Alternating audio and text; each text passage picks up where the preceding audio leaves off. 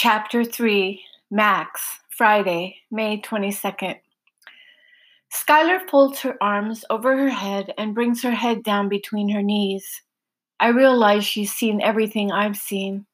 Impulsively, I place my hand on her back to try to make her feel more at ease. I can feel her breathing become erratic underneath the light pressure of my hand resting on her back, like it did on the steps once before. Before I know it, words are coming out of my mouth. Get us out of here now. The glass is starting to crack. I don't care if you have to run him over. We can't stay here any longer. More vehicles are coming at our left. Almost before I'm done speaking, my dad surges the weight of his leg onto the accelerator and forces our SUV to topple over the man that was trying to bash his way into our vehicle. My whole body clenches as the tires make their way over him. The crunch is nauseating, and I have to refrain from allowing myself to think too much about the horrible things happening right now. Part of me thinks that my dad was waiting for approval from someone to make the move that he had already intended to make. My dad has had to make a lot of drastic decisions that have hurt people since this whole thing started, and I can only imagine how it's weighing on his conscience. No one speaks the rest of the way down High Street unless it is to inform my dad of a possible situation or roadblock. We near the end of the highway before it reaches the outer belt of Columbus and decide that we should pull over. Traffic is backed up because of the roadblocks ahead disallowing people from traveling outside of the city. We pull off the highway and drive off road for about 20 yards to hide our SUV in between a row of mature evergreen trees. This allows us time to think for a few minutes and decide what to do next. My dad asks for the paperwork that he threw in the back at the office building. Skylar hands it to him, and I say, What's on there? The other paperwork, the stuff I got from Sam's office. It mentioned that there would be roadblocks if things didn't go accordingly. The paperwork at the office, this paperwork, he points to the paperwork in his hand, tells us where those roadblocks might be. The cabin is over 40 miles out of the city, so finding a way around the roadblocks is imperative. But after checking and rechecking the paperwork, Dad realizes that the roadblock presently ahead of us isn't on the map. I hate to say this, but I think the best scenario is to leave the car and continue ahead on foot. I see the panic sweep across Skylar's face, and even though I feel it too, I force myself to keep a straight face so she doesn't feed off of my own worry. I don't know why I feel the need to shield her from this, but I chalk it up to not needing another person in our group to go into shock, especially considering Wiley still hasn't said much since my dad shot those two men. After a momentary silence, Dad folds up the paperwork and says, Okay, let's do this. We grab our backpacks and belongings from my dad's SUV. We take everything that could be of use to us, like the first aid kit that came standard in his Audi. Skylar frantically tries a little too hard to stick the first aid kit in her backpack and accidentally drops the bag, allowing most of the contents to fall to the ground. As I help her pick the stuff up, I notice she brought a few extra odd things. I put my hand on what I thought was a book, but realize it's a handwritten journal. She quickly grabs it from my hand, almost embarrassed, and places it inside her bag. She also brought a Polaroid camera the kind that prints photos automatically. I remember back to having one of them as a kid and shaking the shit out of the print, thinking it would help it develop faster. Come to find out that's actually a myth and doesn't help at all. With the five minutes we had to grab things, I can't help but wonder how this made the cut. Maybe it holds sentimental value or something. As we begin to walk out, I'm unsure of whether or not I should keep my gun in my hand, but in hopes of not stressing Skylar or Wiley, I just keep my hand readily available in case I need to quickly draw it. While we walk, my dad advises us to head east in order to get past the actual on and off ramps of the outer belt and cross the highway instead of walking ourselves right into that roadblock. We walk for a few minutes until he says that he feels confident about our distance. Traffic is completely at a standstill, and the sounds of horns blaring and people yelling at each other fill the space. The smell of hot asphalt lingers. Luckily, people are so focused on getting themselves out of this mess that they don't pay much attention to us. We pick a spot to cross between rows of stopped cars. Almost as soon as we start crossing our projected path, we become aware of a young woman making quite a scene in our anticipated path. She walks to the car beside her and, without hesitating, punches her once a time dainty fist through the glass as a man from behind the car starts to approach. Oh man, what's the hell, girl? Why would you? His voice trails off when he makes eye contact with her and she begins to grunt at him. I become alarmed at how similar she is acting to the man we trampled over in our SUV. Her juvenile face exudes rage. We quickly move a little further east to another opening between cars. Dan, what the fuck is going on? A woman yells at the driver of her car, possibly her husband. Other people are questioning too. We quickly dart through the westbound lane and hop over the concrete barrier separating the eastbound lane. I almost lose my balance as my backpack gets caught briefly on the median. Skylar reaches out to steady me. I thank her.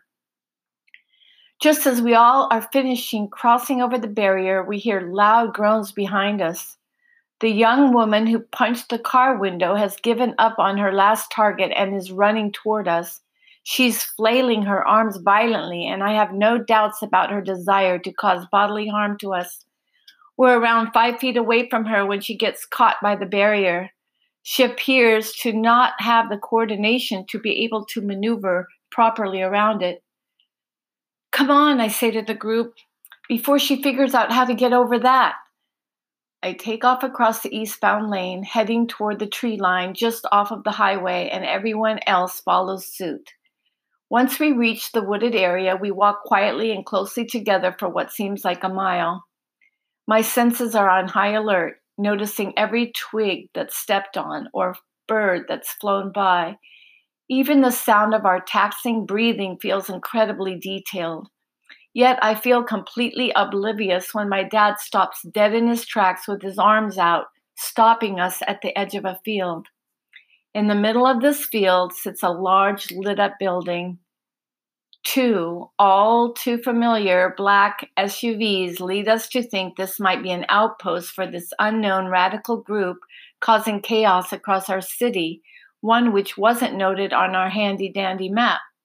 We begin to evaluate our options, but quickly grasp that we have to choose between backtracking, losing time and putting us close to ground zero, or getting closer to this building and trying to MacGyver our way around.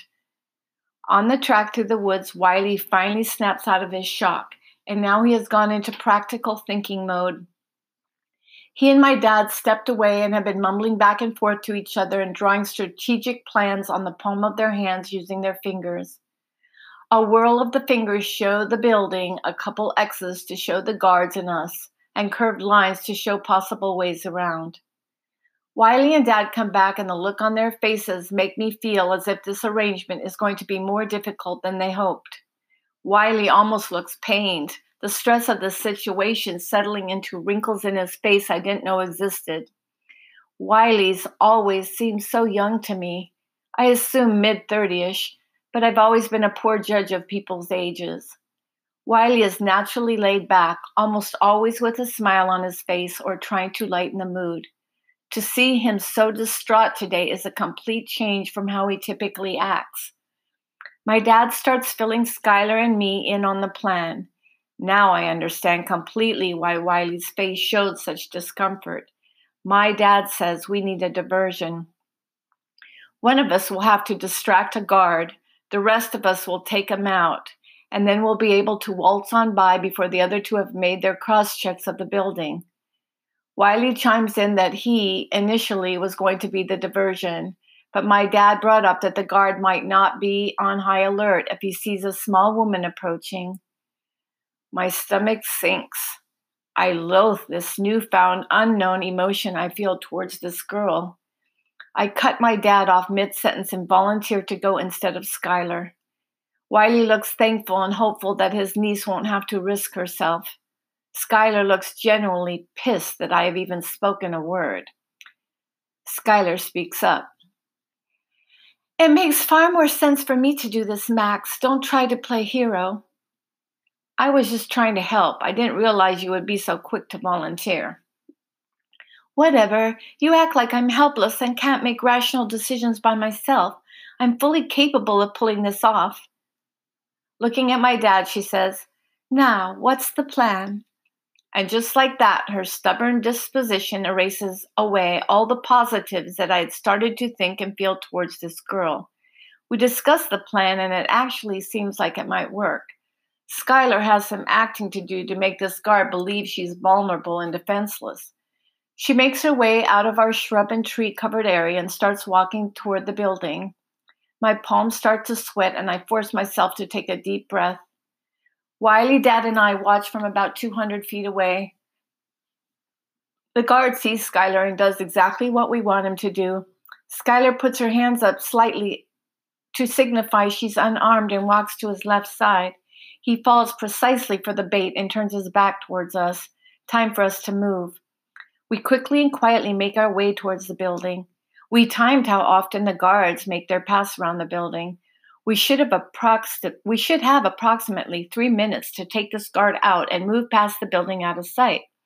As I watch Skylar talk to this guard, I can't help but wonder whether she's a great actress or really good at deceiving people. I'm going with the latter. The gap between us and the guard is about 30 feet and closing quickly, and I feel a slight tinge of comfort that he's still in our trap.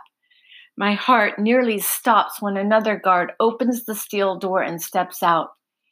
He catches sight of us and hastily grabs Skylar by the throat, putting a gun to her head. The despair that sweeps across her face twists at my heart. It's a look of complete terror.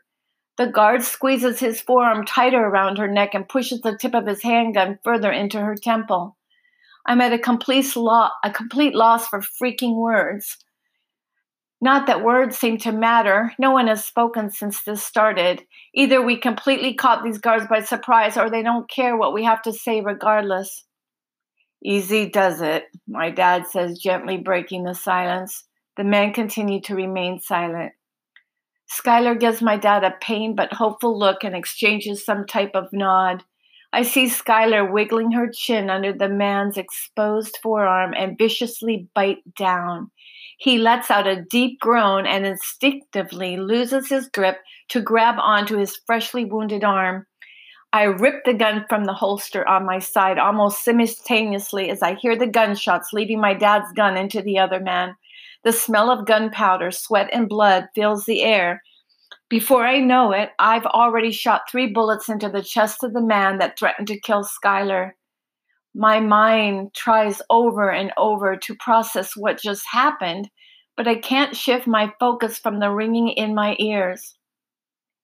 I just killed a man.